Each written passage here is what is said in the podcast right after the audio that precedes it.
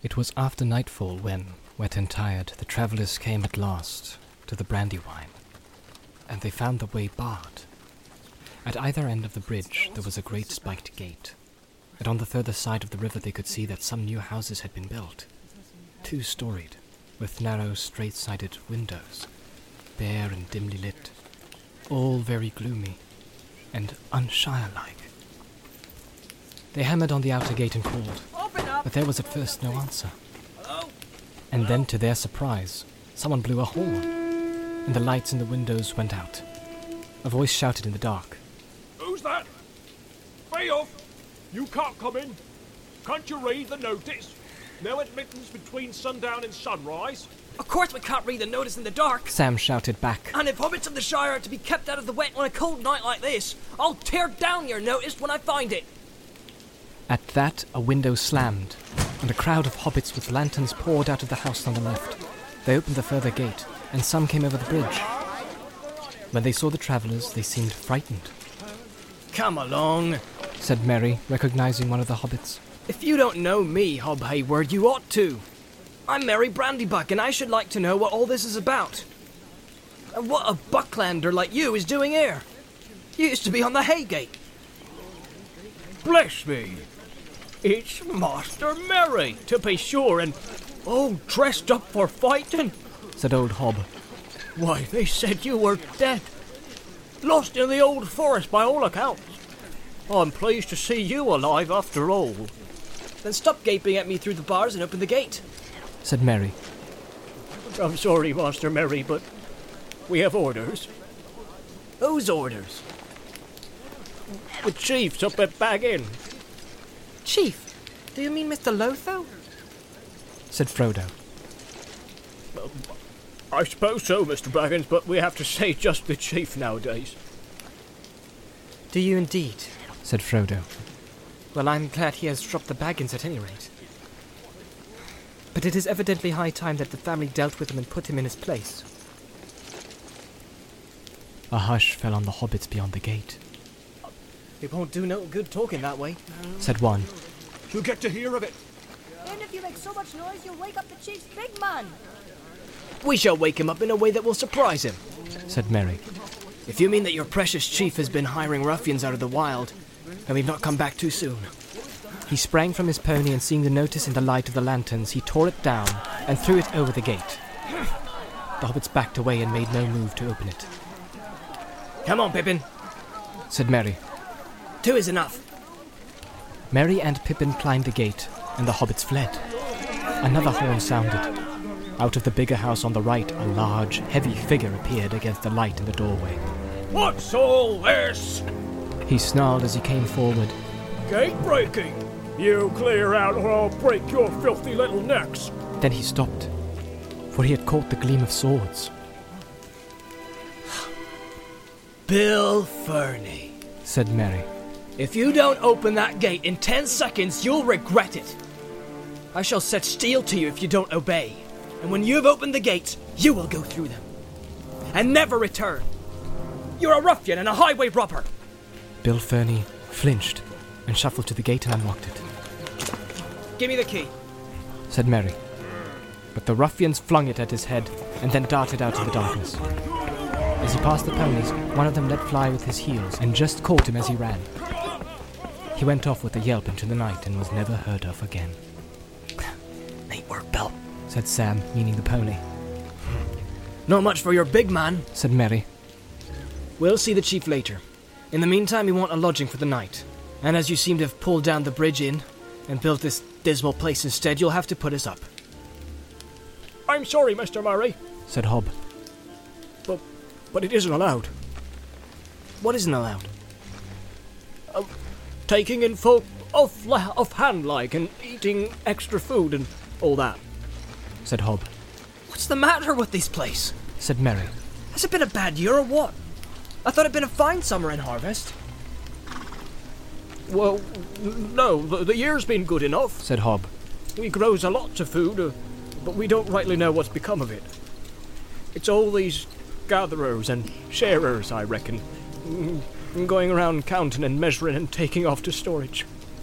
They do more gathering than sharing, and we never see most of the stuff again. Oh, come. said Pippin, yawning. This is all too tiresome for me tonight. We've got food in our bags.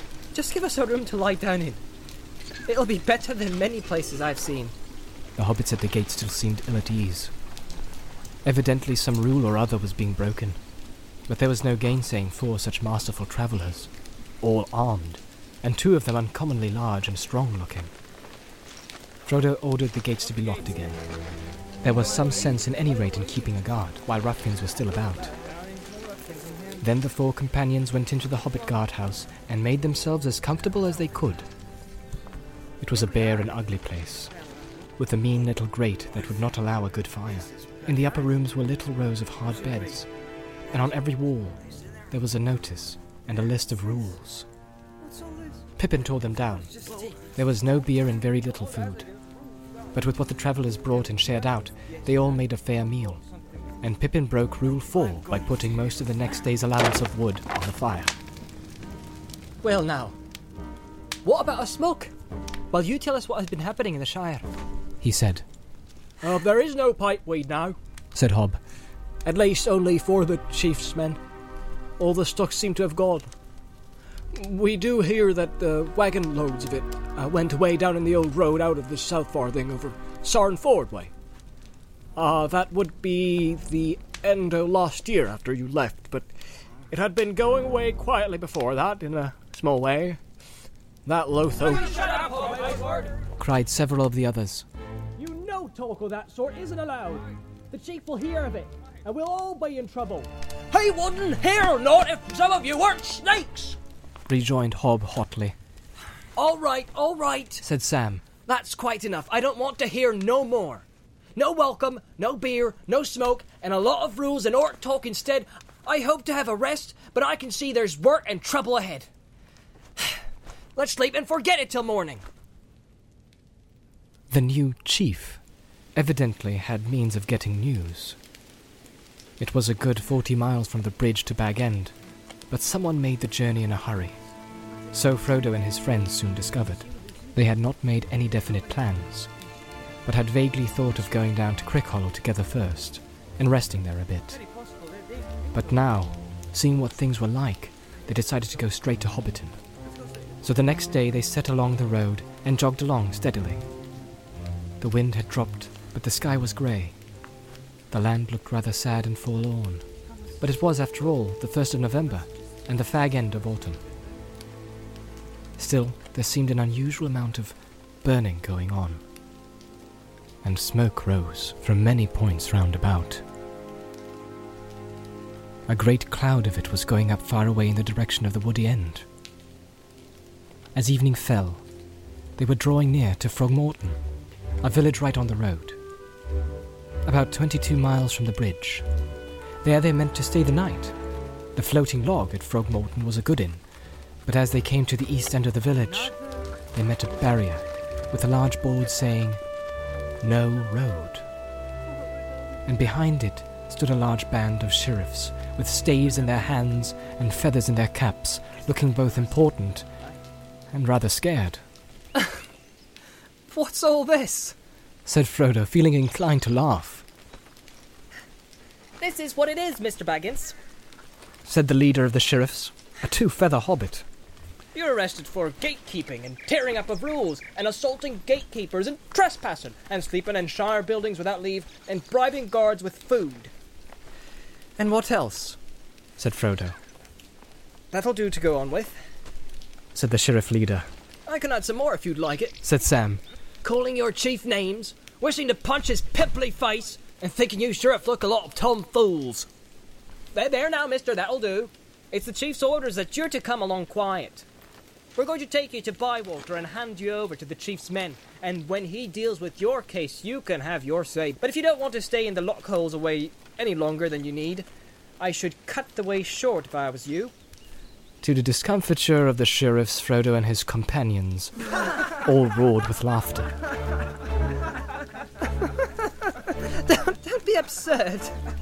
Said Frodo. I'm going where I please, and in my own time. I happen to be going to Bag End on business, but if you insist on going too, well, that is your affair. Uh, very well, Mr. Baggins. said the leader, pushing the barrier aside. But don't forget, I've arrested you.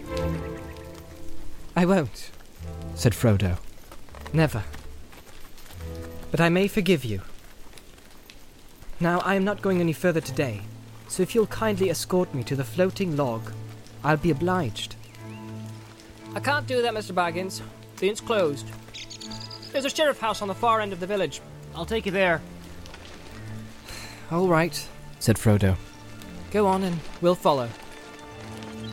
Sam had been looking at the sheriffs up and down and had spotted one that he knew. Hey, come here, Robin Smallburrow. He called, I want a word with you. with a sheepish glance at his leader, who looked wrathful but did not dare to interfere. Sheriff Smallburrow fell back and walked beside Sam, who got down off his pony. Look here, Cock Robin. Said Sam, You're Hobbiton bred, and ought to have more sense coming out waylaying Mr. Frodo and all. And what's all this about the inn being closed?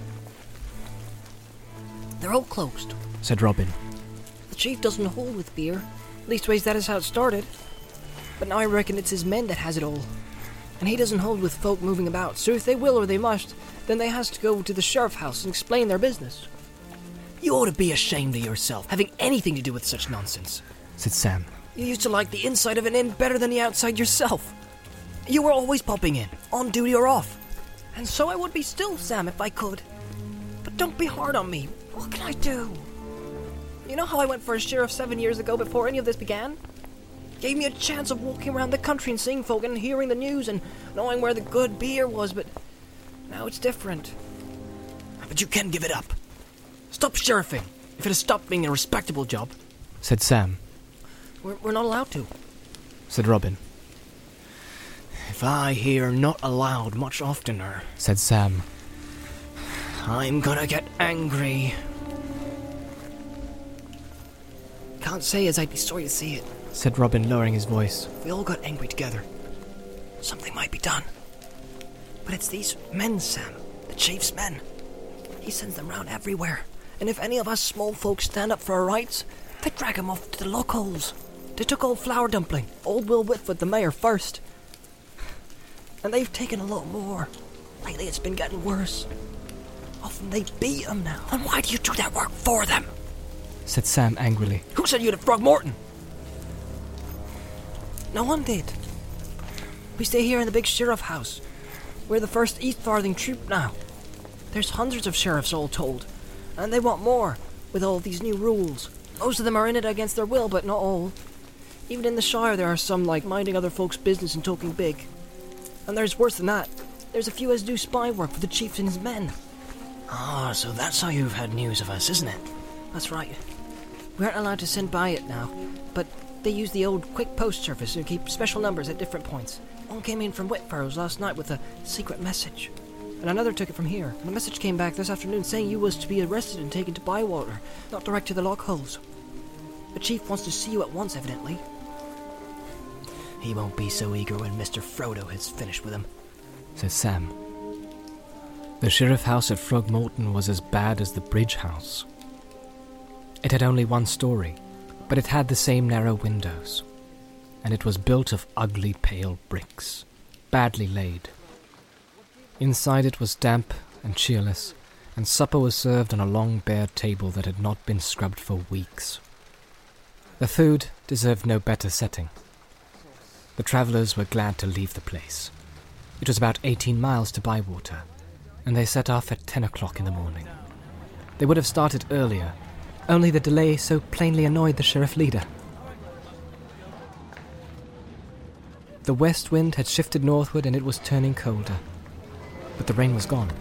It was rather a comic cavalcade that left the village, though the few folk that came out to stare at the get-up of the travellers did not seem quite sure whether laughing was allowed. A dozen sheriffs had been told off as escort to the prisoners, but Merry made them march in front, while Frodo and his friends rode behind. Merry, Pippin, and Sam sat at their ease, laughing and talking and singing, while the sheriff stumped along, trying to look stern and important. Frodo, however, was silent and looked rather sad and thoughtful. The last person they passed was a sturdy old gaffer clipping a hedge. Hello, hello. He jeered. Now who's arrested who? Two of the sheriffs immediately left the party and went towards him. Leader, Said Merry. order your fellows back to their places at once if you don't want me to deal with them. The two hobbits at a sharp word from the leader came back sulkily. Now get on. Said Merry. And after that, the travellers saw to it that their ponies' pace was quick enough to push the sheriffs along as fast as they could go. The sun came out, and in spite of the chilly wind, they were soon puffing and sweating. At the three farthing stone, they gave it up. They had done nearly 14 miles with only one rest at noon. It was now three o'clock. They were hungry and very food store, and they could not stand the pace, Well, come along in your own time. said Merry. We're going on. Goodbye, Cock Robin. Said Sam. I'll wait for you outside the Green Dragon if you haven't forgotten where that is. Don't dwell on the way. You're breaking a rest, that's what you're doing. said the leader ruefully. And I can't be answerable. We shall break a good many things yet and not ask you to answer. said Pippin. Good luck to you. The travellers trotted on, and as the sun began to sink towards the white downs far away on the western horizon, they came to Bywater by its wide pool. And there they had their first really painful shock. This was Frodo and Sam's own country, and they found out now that they cared about it more than any other place in the world. Many of the houses that they had known were missing. Some seemed to have been burned down. The pleasant row of old hobbit holes in the bank on the north side of the pool were deserted. And their little gardens that used to run down bright into the water's edge were rank with weeds. Worse, there was a whole line of the ugly new houses all along poolside, where the Hobbiton Road ran close to the bank. An avenue of streets had stood there. They were all gone. And looking with dismay up the road towards Bag End, they saw a tall chimney of brick in the distance. It was pouring out black smoke into the evening air. Sam was beside himself. I'm going right on, Mr. Frodo. He cried, I'm going to see what's up. I want to find my gaffer. We ought to find first what we're in for, Sam. said Merry. I guess that their chief will have a gang of ruffians handy. We had better find someone who will tell us how things are around here. But in the village of Bywater, all the houses and holes were shut, and no one greeted them. They wondered at this, but they soon discovered the reason of it. When they reached the Green Dragon, the last house on the Hobbiton side, now lifeless and with broken windows, they were disturbed to see half a dozen large, ill favored men lounging against the inn wall. They were squint eyed and sallow faced. Like that friend of Bill Ferny's at Bree. Like many that I saw at Isengard. muttered Merry. The ruffians had clubs in their hands and horns by their belts, but they had no other weapons, as far as could be seen. As the travellers rode up, they left the wall and walked into the road, blocking the way, Where do you think you're going? said one, the largest and most evil looking of the crew. There's no road for you any further. And where are those precious sheriffs? Coming along nicely. said Merry. A little footsore, perhaps. We promised to wait for them here. Garn, what did I say? said the ruffian to his mates. I told Sharkey it was no good trusting those little fools. Some of our chaps ought to have been set. And what difference would that have made, pray? said Merry. We're not used to footpads in this country. But we know how to deal with them. Footpads, eh? said the man. So that's your tone, is it? Changed it or we'll change it for you. You little folk are getting too uppish. Don't you trust too much of the boss's kind heart. Sharkey's come now. And he'll do what Sharkey says. And what may that be? said Frodo quietly. This country wants waking up and setting to rights. Said the ruffian. And Sharkey's gonna do it and make it hard if you drive him to it. You'll need a bigger boss. And you'll get one before the year is out. There's any more trouble. Then you'll learn a thing or two, you little rat folk. Indeed. I'm glad to hear of your plans, said Frodo. I'm on my way to call on Mr. Lotho, and he may be interested to hear of them too. The ruffian laughed. Lotho! He knows all right. Don't you worry. He'll do what Sharkey says because if a boss gives trouble, we can change him, see? And if little folks try to push in where they're not wanted, we can push them out of mischief, see? Yes, I see, said Frodo. For one thing, I see that you're behind the times in the news here. Much has happened since you left the South. Your day is over, and all other ruffians. The Dark Tower has fallen, and there is a king in Gondor. And Isengard has been destroyed, and your precious master is a beggar in the wilderness. I passed him on the road. The king's messengers will ride up from the Greenway now, not bullies from Isengard. The man stared at him and smiled. Oh, a beggar in the wilderness. He mocked. Oh, is he indeed? Oh, swagger it, swagger it, my little cockaroop. But that won't stop us living in this fat little country where you have lazed long enough. And He snapped his fingers in Frodo's face. king's messengers, that for them. When I see one, I'll take notice, perhaps. This was too much for Pippin. His thoughts went back to the field of Cormallen. And here was a squint eyed rascal calling the ring bearer Little Cockaroop. He cast back his cloak, flashed out his sword, and the silver and sable of Gondor gleamed on him as he rode forward. I am a messenger of the king, he said. You are speaking to the king's friend, and one of the most renowned in all the lands of the West. You are a ruffian and a fool. Down on your knees in the road and ask pardon, or I will set this troll's bane in you. The sword glinted in the westering sun. Merry and Sam drew their swords also and rode up to support Pippin. But Frodo did not move. The ruffians gave back. Scaring Breeland peasants and bullying bewildered hobbits had been their work. Fearless hobbits with bright swords and grim faces were a great surprise. And there was a note in the voices of these newcomers that they had not heard before. It chilled them with fear. Go! Said Merry. If you trouble this village again, you will regret it. The three hobbits came on, and then the ruffians turned and fled, running away up the Hobbiton road. But they blew their horns as they ran, Well, we've come back none too soon. Said Merry. Not a day too soon. Perhaps too late. At any rate, to save Lotho, said Frodo. Miserable fool. But I'm sorry for him. Save Lotho? Whatever do you mean? said Pippin. Destroy him, I should say. I don't think you're quite understanding things, Pippin, said Frodo. Lotho never meant things to come to this pass. He has been a wicked fool, but he's caught now. The ruffians are on top, gathering, robbing, and bullying, and, and running or ruining things as they like, in his name. And not in his name, even for much longer. He's a prisoner in Bag End now, I expect, and very frightened.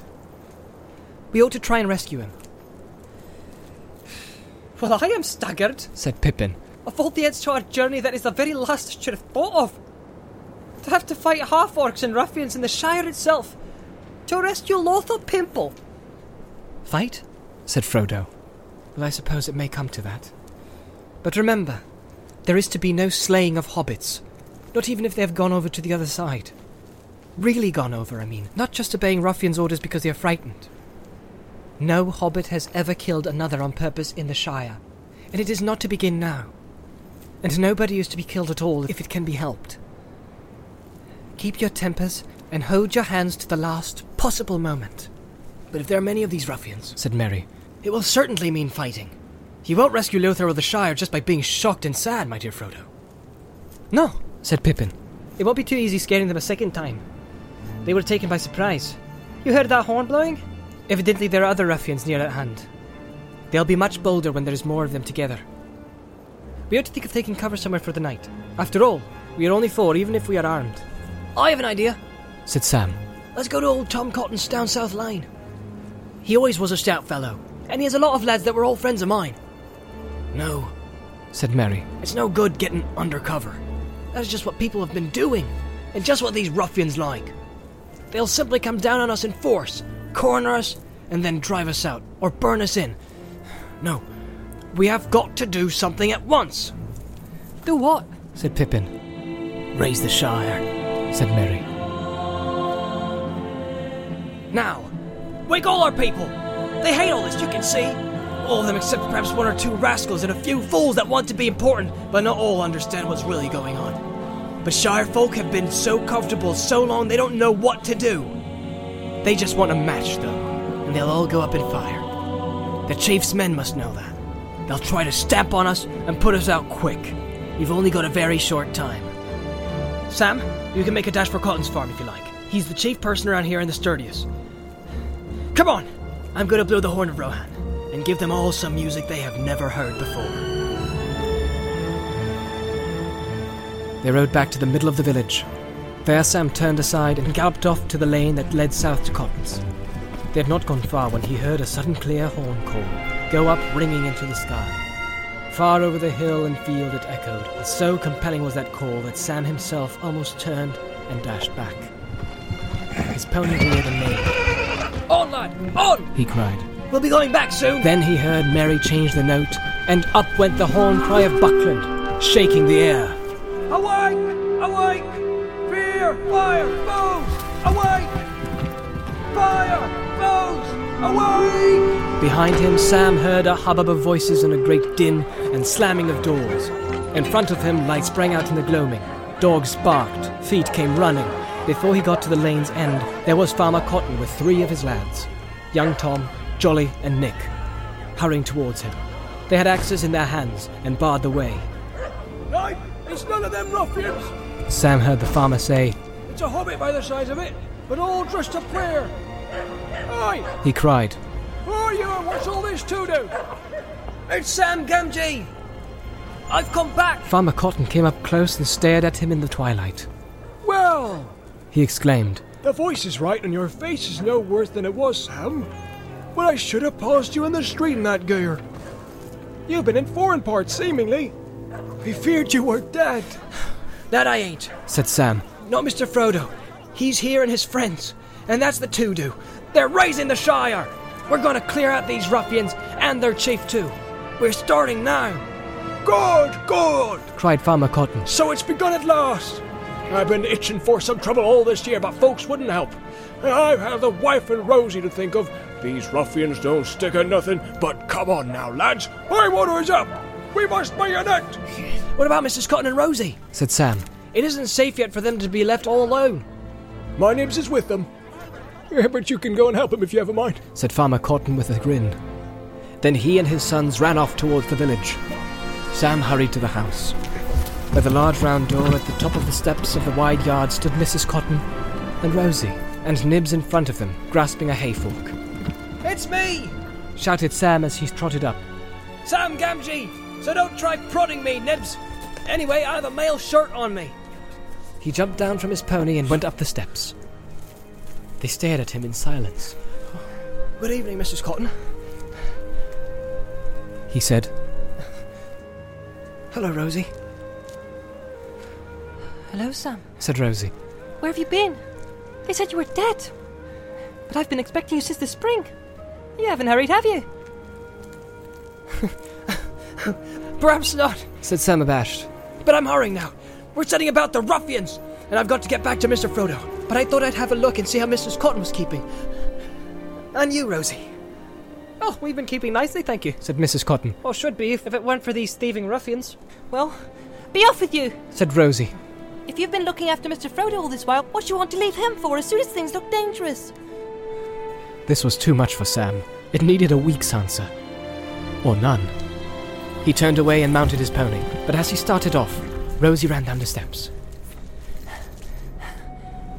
I think you look fine, Sam. She said, Go on now, but take care of yourself and come straight back as soon as you've settled the ruffians. When Sam got back, he found the whole village roused. Already, apart from many younger lads, more than a hundred sturdy hobbits were assembled with axes, and heavy hammers, and long knives, and a few hunting bows. More were still coming in from outlying farms. Some of the village folk had lit a large fire just to enliven things, and also because it was one of the things forbidden by the chief. It burned bright as night came on. Others, at Merry's orders, were setting up barriers across the road at each end of the village. When the sheriffs came up to the lower one, they were dumbfounded, but as soon as they saw how things were, most of them took off their feathers and joined in the revolt. The others slunk away. Sam found Frodo and his friends by the fire talking to old Tom Cotton, while an admiring crowd of Bywater folk stood round and stared. Well, what's the next move? said Farmer Cotton. I can't say, said Frodo, until I know more. How many of these ruffians are there? It's hard to tell. said Cotton. They moves about and comes and goes. There's sometimes fifty of them in their sheds up in Hobbiton Way. But they go out from there roving round, thieving or gathering as they call it. Still, there's seldom less than a score round the boss, as they names him. He's at Bag End. Or was. But he don't go outside the grounds now. No one's seen him at all. In fact, for a week or two. But the men don't let no one go near. Hobbiton's not their only place, is it? No, more is the pity. said Cotton. There's a good few down south in Longbottom and by Sarn Ford, I hear, and some more lurking in the woody end, and they've sheds at Waymeet, and there's lock holes, as they call them. The old storage tunnels at, at Michel Delving that they've made into prisons for those that stand up to them. Still, I reckon there's not above 300 of them in the Shire all told, maybe less. We can master them if we stick together. Have they got any weapons? said Merry. Whips, knives, and clubs, enough for their dirty work. That's all they've showed so far. said Cotton. But I dare say they've got other gear if it comes to fighting. Some have bows, anyway. They've shot one or two of our folk. There you are, Frodo. said Merry. I knew we should have to fight. Well, they started the killing. Not exactly. said Cotton. Leastways, not the shooting. Took started that. You see, your dad, Mr. Peregrine, he's never had no truck with his Lotho, nor from the beginning. Said that if anyone was going to play the chief at this time of day, it would be the right Thane of the Shire and no upstart. And when Lotho sent his men, they got no chance out of him. Tooks are lucky. They've got those deep holes in the Green Hills, the Great Smials and all. And the ruffians can't come at 'em. And they won't let the ruffians come on their land. If they do, Tooks hunt 'em. Tooks shot three for prowling and robbing. And after that, the ruffians turned nastier. And they keep a pretty close watch on Tookland. No one gets in nor out of it now. Good for the Tooks! cried Pippin. But someone is going to get in again now. I'm off to the Smials. Anyone coming with me to Tuckborough? Pippin rode off with half a dozen lads on ponies. See you soon! He cried, It's only 14 miles or so over the fields. I'll bring you back an army of Tooks in the morning. Merry blew a horn call after them as they rode off into the gathering light. The people cheered. All the same, said Frodo to all those who stood near, I wish for no killing, not even of the ruffians unless it must be done, to prevent them from hurting hobbits. All right. said Merry. But we shall be having a visit from the Hobbiton gang at any time now, I think. They won't come just to talk things over. We'll try to deal with them neatly. But we must be prepared for the worst.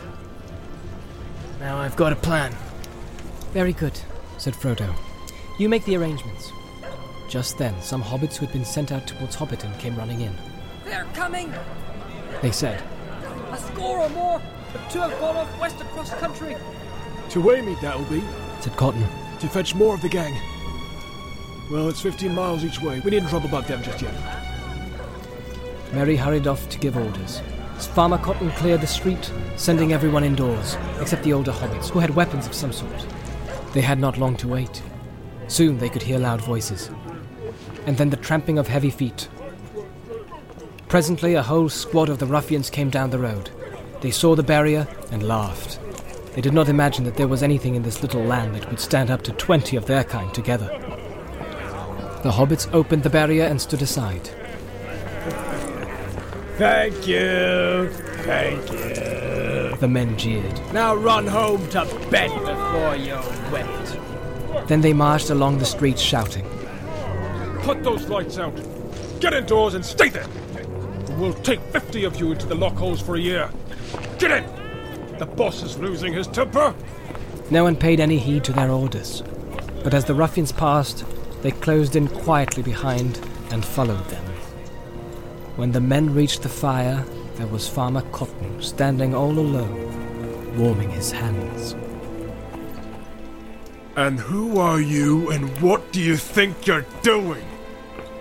said the ruffian leader. Farmer Cotton looked at him slowly. I was just going to ask you that. He said, This isn't your country, and you're not wanted. Well, you're wanted anyhow. said the leader. We want you. Take him, lads.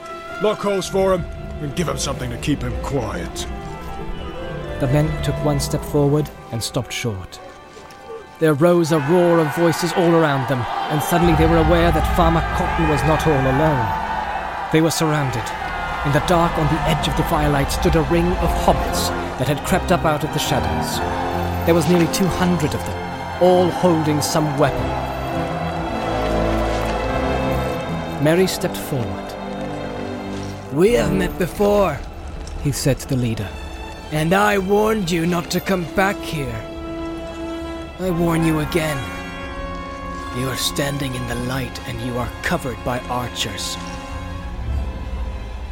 If you lay a finger on this farmer or anyone else, you will be shot at once. Lay down any weapons that you have. The leader looked around. He was trapped, but he was not scared. Not now with a score of his fellows to back him.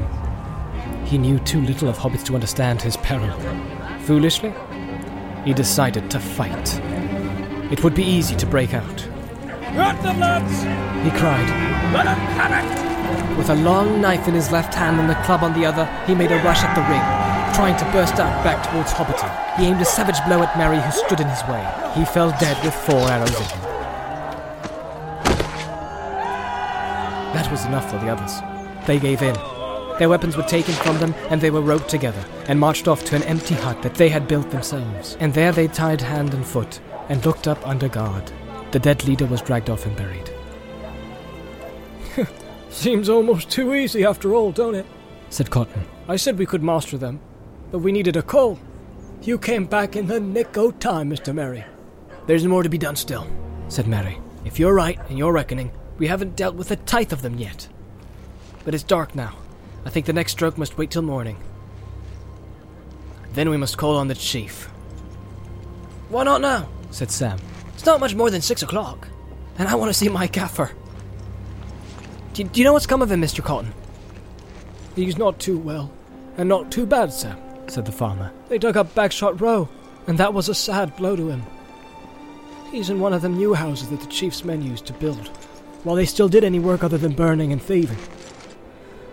Not above a mile from the end of Bywater. But he comes round to me when he gets a chance, and I see he's better fed than some of the poor bodies. All against the rules, of course.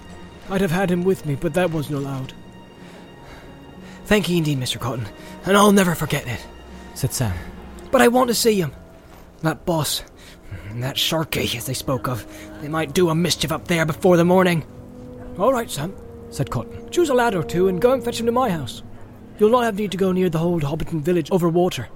My jolly here will show you. Sam went off.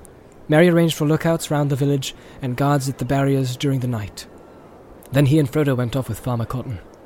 They sat with the family in the warm kitchen, and the Cottons asked a few polite questions about their travels, but hardly listened to the answers. They were far more concerned with events in the Shire, It all began with Pimple, as we call them. said Farmer Cotton. And it began as soon as you'd gone off, Mr. Frodo. He'd funny ideas, had Pimple. Seems he wanted to own everything himself, and then order other folk about. It soon came out that he already did own a sight more than was good for him, and he was always grabbing more. Though, though where he got the money was a, a mystery. Mills and malt houses and inns and farms and, and leaf plantations. He'd already bought Sandyman's mill before he came to Bag End, seemingly. Of course, he started with a lot of property in the South Farthing, which he had from his dad, and it seemed he's been selling a lot of that best leaf and sending it away quietly for a year or two. But at the end of last year, he began sending away loads of stuff. Not only leaf. Things began to get short, and winter was coming on too. Folk got angry, but he had his answer. A lot of men, ruffians mostly, came with great wagons. Some to carry off the goods south away, and others to stay. And before we knew where we were, we. They were planted here and there all over the Shire, and were felling trees, and digging and building themselves sheds and houses just as they liked. At first, goods and damages was paid for by Pimple, but soon they began lording it around and, and taking what they wanted. Then there was a bit of trouble, but not enough. Old Will, the mayor, set off for Bag End to protest, but he never got there. Ruffians laid hands on him and took him and locked him up in a hole in Michel Delving, and there he is now. And after that, it, it would be soon after New Year, there wasn't no more mayor. And Pimple called himself Chief Sheriff, or just Chief, and did as he liked. And if anyone got uppish, as they called it, they followed Will. So things went from bad to worse. There wasn't no smoke left, save for the men, and the chief didn't hold with beer, save for his men, and closed all the inns, and everything. And everything except rules got shorter and shorter, unless one could hide a bit of one's own when the ruffians went around gathering stuff up for fair distribution, which meant they got it and we didn't. Except for the lavings, which you could have at the sheriff houses if you, if you could stomach 'em. All very bad. But since Sharkey came, it's been plain ruination. Who is Sharkey? said Merry. I heard of one of the ruffians speak of him. The biggest ruffian of the lot, seemingly, answered Cotton. It was about last harvest, end of September, that we were first heard of him. We've never seen him, but he's up at Bag End, and he's the real chief now, I guess. All the ruffians do what he says, and what he says is mostly hack, burn, and ruin. And now it's come to killing. There's no longer even any bad sense in it.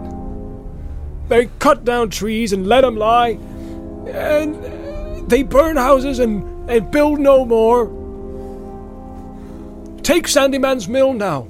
Pimple knocked it down almost as soon as he came to Bag End. Then he brought in a lot of dirty looking men to build a bigger one and fill it full of wheels and outlandish contraptions. Only that fool Ted was pleased by that, and he works there cleaning wheels for the men, where his dad was the miller and his own master. Pimple's idea was to grind more and faster, or so he said. He's got other mills like it, but you've got to have grist before you can grind, and there was no more for the new mill to do than for the old. But since Sharkey came, they don't grind no more corn at all. They're always a hammering and letting out a smoke and a stench, and there isn't no peace even at night in Hobbiton. And they pour out filth o' purpose, and they've fouled all the lower water, and it's getting down into Brandywine. If they want to make the Shire into a desert, they're doing the right way about it. I don't believe that fool of a Pimple's behind all this. It's Sharkey, I say. That's right. Put in young Tom. Why, they even took Pimple's old ma and Lobelia. And he was fond of her, if no one else was. Some of the Hobbiton folk, they saw it. She comes down the lane with her old umbrella. Some of the ruffians were going up with the big cart. Where be you a going, says she. To, to Bag End, says they. What for, says she. To put some sheds for Sharkey, says they. Who said you could? said she. Sharkey, says they. So get out of the old road, old haggling. I'll give you Sharkey, you dirty little thieving ruffian, says she, and puts up with her umbrella and goes for the leader, near twice her size. So they took her, dragged her off into the lock holes at her age too. They've took others we miss more, but there's no denying she showed more spirit than most. Into the middle of this came Sam, bursting in with his gaffer. Old Gamgee did not look much older, but he was a little deafer. Good evening, Mr. Baggins. He said, Glad indeed I am to see you safe back. I've had a bone to peck with you, in a manner of speaking, if I may be so bold. You didn't never ought to have, have a sold bag end, as I've always said. That's what started out all the mischief. And while you've been traipsing in foreign parts chasing black men up mountains from, from what my Sam says, the what for he don't make clear, they've been and dug up Bagshot Row and they've ruined my taters. I'm very sorry, Mr. Gamgee, said Frodo. But now I've come back. I'll do my best to make amends. Well, You can't say fairer than that. said the gaffer. Mr. Frodo Baggins is a real gentle hobbit, I've always have said, whatever you may think of some others of the name begging your pardon. And I hope my Sam's behaved himself and given satisfaction. Perfect satisfaction, Mr. Gamgee, said Frodo. Indeed, if you will believe it, he's now one of the most famous people in all the lands. And they are making songs about his deeds from here to the sea and beyond the great river. Sam blushed, but he, he looked gratefully at Frodo. For Rosie's eyes were shining, and she was smiling at him. It takes a lot of believing, said the gaffer. though I can see he's been mixing in strange company. What's come of his waistcoat? I don't hold with wearing ironmongery, whether it wears well or no. Farmer Cotton's household and all his guests were up early next morning. Nothing had been heard in the night, but more trouble would certainly come before the day was old. Seems as if none of the ruffians were left up at Bag End, Said Cotton. but the gang from Waymeet will be along any time now. After breakfast, a messenger from the Tookland rode in. He was in high spirits. The Thane has raised all our country, He said, and the news has gone like far all ways. The ruffians that were watching our land have fled off south. Those escaped alive. The Thane has gone after them to hold off the big gang down that way, but he sent Mr. Peregrine back with all the other folk he can spare. The next news was less good. Merry, who had been out all night, came riding in about ten o'clock. There's a big band about four miles away. He said, They're coming along the road from Waymeet, but a good many stray ruffians have joined up with them. There must be close on a hundred of them. And they're fire raising as they come. Curse them! Ah, this lot won't stay to talk. They'll kill if they can. said Farmer Cotton. If Tooks don't come sooner, we'd best get behind cover and shoot without arguing. There's got to be some fighting before this is settled, Mr. Frodo. Before long, they marched in, a hundred strong, from Tuckborough and the Green Hills with Pippin at their head. Merry now had enough sturdy hobbitry to deal with the ruffians. Scouts reported that they were keeping close together. They knew that the countryside had risen against them, and plainly meant to deal with the rebellion ruthlessly, at its center in Bywater. But however grim they might be, they seemed to have no leader among them who understood warfare. They came on without any precautions. Merry laid his plans quickly. The ruffians came trampling along the east road, and without halting turned up the Bywater road, which ran for some way sloping up between high banks with low hedges on top. Round a bed, about a furlong from the main road, they met a stout barrier of old farm carts upturned. That halted them. At the same moment, they became aware that the hedges on both sides, just above their heads, were all lined with hobbits. Behind them, other hobbits now pushed out some more wagons that had been hidden in a field and so blocked the way back. A voice spoke to them from above. Well, you've walked into a trap. Your fellows from Hobbiton did the same, and one is dead and the rest are prisoners. Lay down your weapons. Then go back 20 paces and sit down. Any who try to break out will be shot. But the ruffians could not now be cowed so easily. A few of them obeyed, but were immediately set on by their fellows. A score or more broke back and charged the wagons. Six were shot, but the remainder burst out, killing two hobbits, and then scattering across country in the direction of Woody End. Two more fell as they ran. Merry blew a loud horn call, and there were answering calls from the distance, They won't get far. said Pippin. All that country's alive with our hunters now. Behind the trapped men in the lane, still about four score tried to climb the barrier and the banks, and the hobbits were obliged to shoot many of them, or hew them with axes. But many of the strongest and most desperate got out on the west side and attacked their enemies fiercely, being now more bent on killing than escaping. Several hobbits fell, and the rest were wavering, when Merry and Pippin, who were on the east side, came across and charged the ruffians. Merry himself slew the leader, a great squint-eyed brute, like a huge orc. Then he drew his forces off, encircling the last remnant of the men in a wide ring of archers. At last, all was over. Nearly seventy of the ruffians lay dead on the field, and a dozen were prisoners. Nineteen hobbits were killed, and some thirty were wounded. The dead ruffians were laden on wagons and hauled off to an old sand pit nearby, and there buried, in the battle pit, as it was afterwards called. The fallen hobbits were laid together in a grave on the hillside, where later a great stone was set up with a garden about it. So ended the Battle of Bywater, 1419. the last battle fought in the Shire, and the only battle since the Greenfields, 1147, away up in the North Farthing. In consequence, though it happily cost very few lives, it has a chapter to itself in the Red Book, and the names of all those who took part were made into a roll and learned by heart by Shire historians. The very considerable rise in the fame and fortune of the Cottons dates from this time, but at the top of the roll in all accounts stand the names of Captains Maria Meriadoc and Peregrine. Frodo had been in the battle, but he had not drawn a sword, and his chief part has been to prevent the hobbits in their wrath at their losses from slaying those of their enemies who threw down their weapons.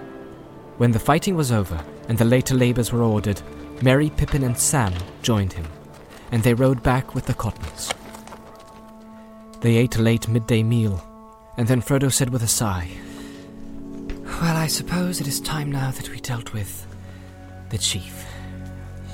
Yes, indeed. The sooner the better. said Merry. And don't be too gentle. He's responsible for bringing in these ruffians and for all the evil that they have done. Farmer Cotton collected an escort of some two dozen sturdy hobbits. For it's only a guess that there is no ruffians left at Bag End. He said. We don't know.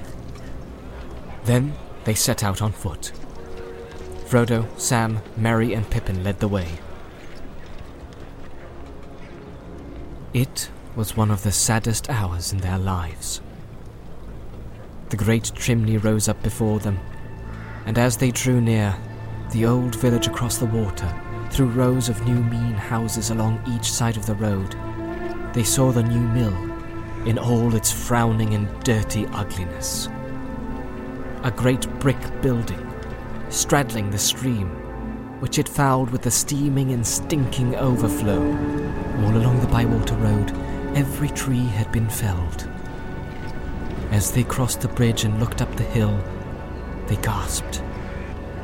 Even Sam's vision in the mirror had not prepared him from what he saw.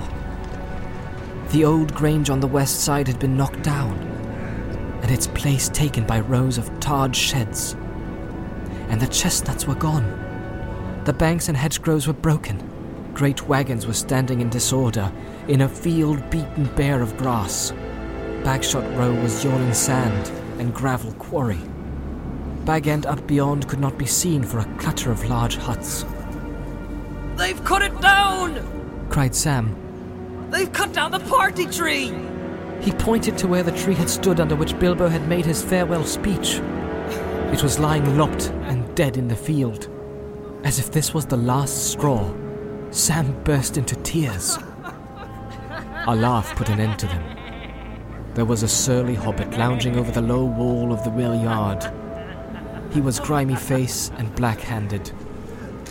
Don't they like it, Sam? He sneered. But you always was soft. I thought you'd gone off in one of them ships you used to prattle about. Sailing, sailing. What do you want to come back for? We've work to do in the Shire now. So I see. said Sam. No time for washing, but time for wall propping. But see here, Master Sandyman. I've got a score to pay in this village, and don't you make it any longer with your jeering, or you'll foot a bill too big in your purse. Ted Sandyman spat over the wall. Dan, He said, you can't touch me. I'm afraid of the bosses. But he'll touch you all right, if I have any more of your mouth. Don't waste any more words on the fool, Sam. said Frodo. I hope there are not many more hobbits that have become like this. It would be a worse trouble than all the damage the men have done. You are dirty and insolent, Sandyman, said Merry. and also very much out of your reckoning. We're just gone up the hill to remove your precious boss. We have dealt with his men. Ted gaped, for at that moment he first caught sight of the escort that at a sign from Merry now marched over the bridge. Dashing back into the mill, he ran out with a horn and blew it loudly. Ha ha! Save your breath. Laughed Merry. I've a better. Then lifting up his silver horn, he winded it, and his clear call rang over the hill. And out of the holes and sheds and shabby houses of Hobbiton, the hobbits answered. End came pouring out, and with cheers and loud cries, they followed the company up the road to Bag End. At the top of the lane, the party halted, and Frodo and his friends went on, and they came at last to the one's beloved place. The garden was full of huts and sheds, some so near the old westward windows that they cut off all their light. There were piles of refuse everywhere. The door was scarred, the bell chain was dangling loose, and the bell would not ring. Knocking brought no answer. At length, they pushed, and the door yielded. They went in. The place stank and was full of filth and disorder. It did not appear to have been used for some time, Where is that miserable Lotho hiding? said Merry. They had searched every room and found no living thing save rats and mice. Shall we turn on the others to search the sheds? This is worse than Mordor. said Sam. Much worse in a way. It comes home to you, as they say. Because it is home.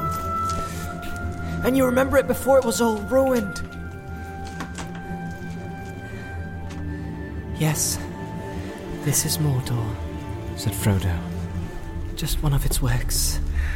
Saruman was doing its work all the time, even when we thought he was working for himself. And the same with those that Saruman tricked, like Lotho. Merry looked round in dismay and disgust. Let's get out. He said, If I'd known all the mischief that he had caused, I should have stuffed my pouch down Saruman's throat. No doubt. But you did not. And so I am able to welcome you There, standing at the door, was Saruman himself, looking well fed and well pleased. His eyes gleamed with malice and amusement. A sudden light broke on Frodo. Sharkey! He cried. Saruman laughed.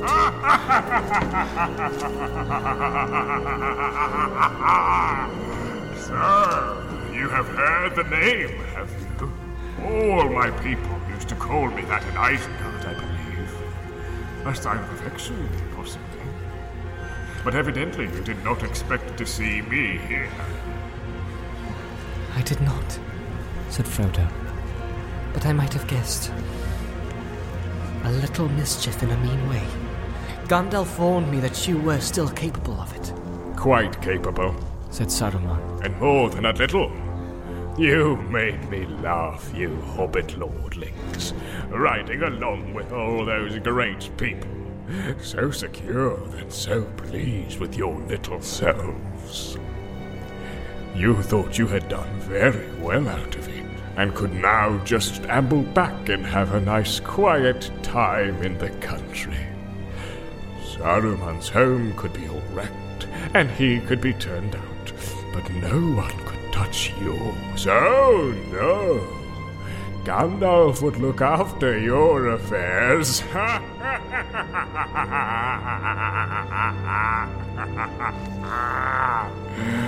Not he. When his tools have done their task, he drops them. But you must go dangling after him, dawdling and talking, and riding round twice as far as you need it. Well, thought I, if they are such fools, I will get ahead of them and teach them a lesson. One ill turn deserves another. It would have been a sharper lesson if only you had given me a little more time and a little more men. Still, I have already done much that you will find it hard to mend or undo in your lives. And it will be pleasant to think of that and set it against my injuries. Well, if that is what you find pleasure in, said Frodo, I pity you. It will be a pleasure of memory only, I fear. Go at once and never return. The hobbits of the village had seen Saruman come out of one of the huts, and at once they came crowding up to the door of Bag End. When they heard Frodo's command, they murmured angrily. Don't let it go! Kill him! Kill him! He's a villain and a murderer! Saruman looked round at their hostile faces and smiled. Kill him! Kill him! He mocked. Kill him! If you think there are enough of you, my brave hobbits. He drew himself up and stared at them darkly with his black eyes. But do not think that when I lost all my goods, I lost all my power. Whoever strikes me shall be accursed, and if my blood stains the Shire, it shall wither and never again be healed. The hobbits recoiled. But Frodo said, Do not believe him. He has lost all his power, save his voice that can still daunt you and deceive you, if you let it. But I will not have him slain. It is useless to meet revenge with revenge. It will heal nothing. Go, Saruman, by the speediest way. Worm! Saruman called, and out of a nearby hut came Wormtongue, crawling, almost like a dog. To the road again, Worm! Said Saruman. These fine fellows and lordlings are turning us adrift again. Come along. Saruman turned to go, and Wormtongue shuffled after him. But even as Saruman passed close to Frodo, a knife flashed in his hand, and he stabbed swiftly. The blade turned on the hidden mail cloak and snapped. A dozen hobbits, led by Sam, leapt forward with a cry and flung the villain to the ground. Sam drew his sword, No, Sam! said Frodo. Do not kill him even now, for he has not hurt me. And in any case, I do not wish him to be slain in this evil mood. He was great once, of a noble kind that we should not dare to raise our hands against. He has fallen, and his cure is beyond us. But I would still spare him, in the hope that he may find it. Saruman rose to his feet and stared at Frodo. There was a strange look in his eyes of mingled wonder and respect and hatred, You have grown, halfling. he said. Yes, you have grown very much. You are wise and cruel. You have robbed my revenge of sweetness, and now I must go hence in bitterness.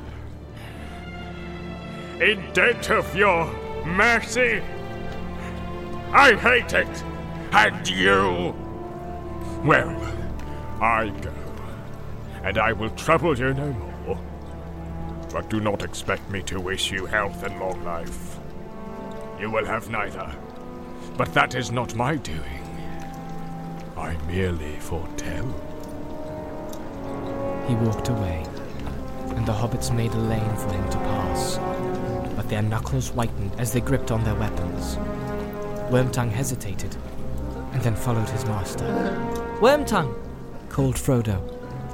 you need not follow him. I know of no evil you have done to me. You can have a rest and food here for a while un- until you are stronger, and can go your own ways. Wormtongue halted and looked back at him, half prepared to stay. Saruman turned. No evil! Oh no! Even when he sneaks out at night, it is not only to look at the stars.